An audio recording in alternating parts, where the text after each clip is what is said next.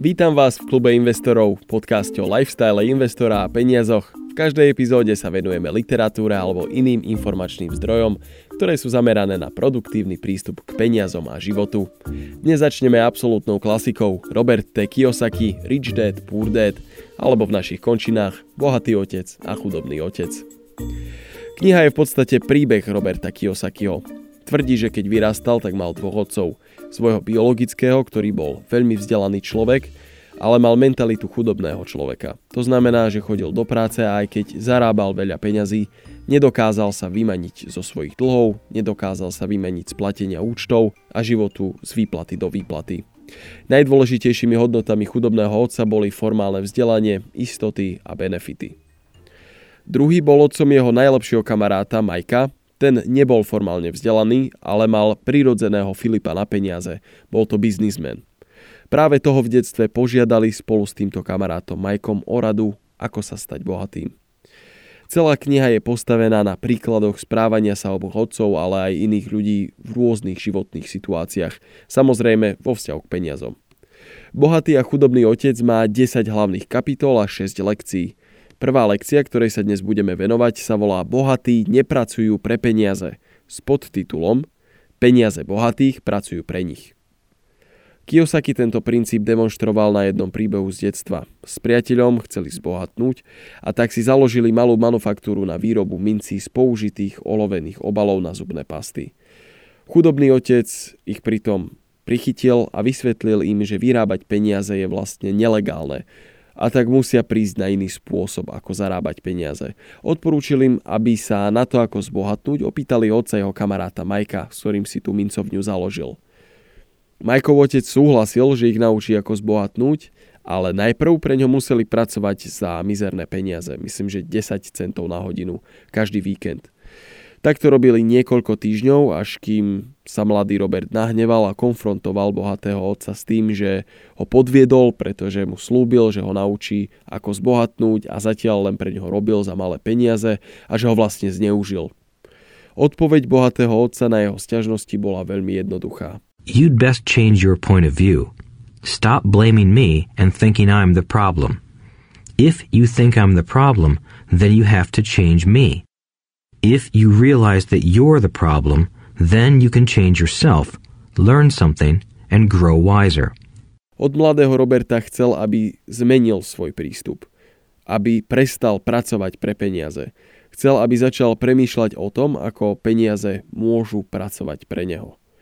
Prestal im teda úplne platiť peniaze, aby aj oni prestali vnímať len tú výplatu na konci dňa aby sa prestali sústrediť len na tých 10, 20, 30 centov, čo si zarobili za ten deň. Čo skoro Robert vraví, že vďaka tomu prišli s nápadom otvoriť si knižnicu so starými komiksmi, ktoré sa v obchode nestihli predať. Ako knihovničku si najali Majkovú sestru a ich prvý biznis, prvý úspešný biznis bol na svete. Toto je vlastne taký absolútny základ premeny zmýšľania o peniazoch, teda aspoň pre mňa určite bola. Peniaze, sú mocný nástroj, ktorého možnosti sú obrovské. A aj možnosti získania peňazí sú obrovské.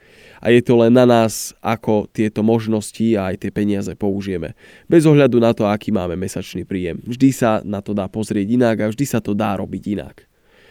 Dôležitou myšlienkou je, že bohatí ľudia nezbohatli tým, že by vymieniali svoj čas za peniaze a teda za nejakú hodinovú mzdu. Bohatí ľudia, biznismeni, investori vytvárajú viac či menej sofistikované systémy, ktoré zarábajú peniaze. Zarábajú tie peniaze aj počas toho, ako tí biznismeni, investori spia, ako sa hovorí.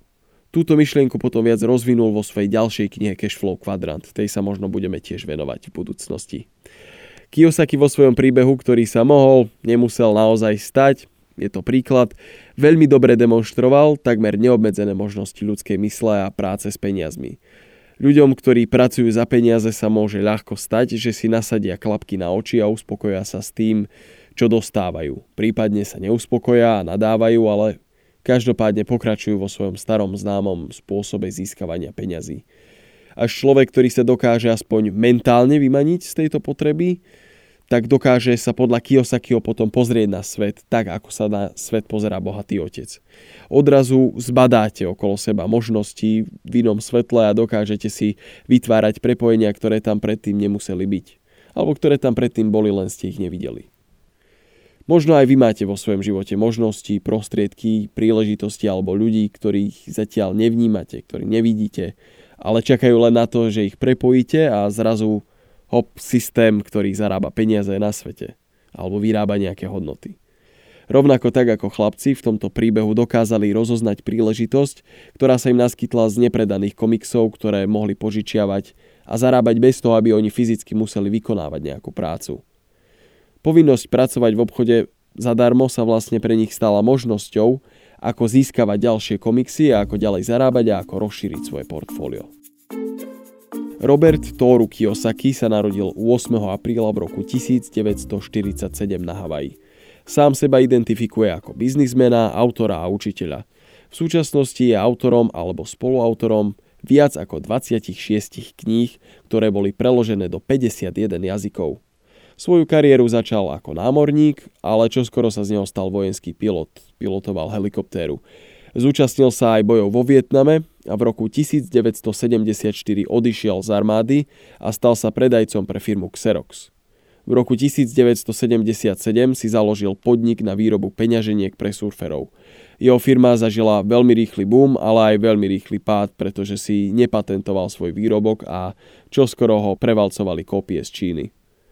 Paradoxne jeho prvý naozaj úspešný biznis bola vzdelávacia spoločnosť, ktorá ľudí učila o tom, ako zbohatnúť podnikaním a investovaním.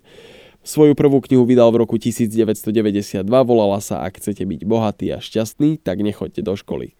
Slávu mu priniesla až jeho druhá kniha, ktorej sme sa tu dnes venovali, Rich Dad Poor Dad alebo Bohatý a chudobný otec. Kiyosakiho knihy sú známe svojou čítavosťou, ale obsahujú aj veľmi veľa tzv. vaty a relatívne málo takých tých skutočných rád, praktických rád, ktoré by sa dali jasne implementovať do reality. Aj on sám to o sebe tvrdí. Tvrdí, že jeho cieľom nie je dať čitateľom návod, ktorý by ich krok po kroku priviedol k bohatstvu. Namiesto toho chce radšej, aby ich motivovala, aby o peniazoch a bohatstve začali rozmýšľať inak. Treba spomenúť aj kritiku pána Kiyosakiho, najvážnejšou je určite kauza okolo francízových seminárov, ktoré pod jeho značkou Rich Dad Poor Dad prevádzkovala firma Whitney International. Lektori na nich používali veľmi agresívne praktiky a urgovali svojich študentov, aby si zvýšili limit na kreditkách až na 100 tisíc dolárov. Na prvom seminári zdarma intenzívne propagovali ďalšiu úroveň kurzu, ktorá bola za 500 dolárov a tá bola opäť len reklamou na ďalšiu úroveň. Cena za workshop levelu 3 dosahovala niekedy až 45 tisíc dolárov. Najhoršie na tom je, že ľudia, ktorí tento workshop naozaj absolvovali a dali tie peniaze, tvrdia, že sa na tom 45 tisícovom workshope nedozvedeli nič nové, čo by už nebolo v knihe Bohatý a chudobný otec. Sám Robert Kiyosaki sa od týchto praktik dištancoval. Napriek niektorým negatívam a napriek niektorej kritike, ktorú Robert dostáva, je aj naďalej prvou voľbou mnohých ľudí, ktorí sa vydávajú na cestu za finančnou gramotnosťou. Niektorí sa jeho učeniami možno cítia trošičku neuspokojení, no mnohých jeho zmýšľania a prístup posunul v živote ďalej.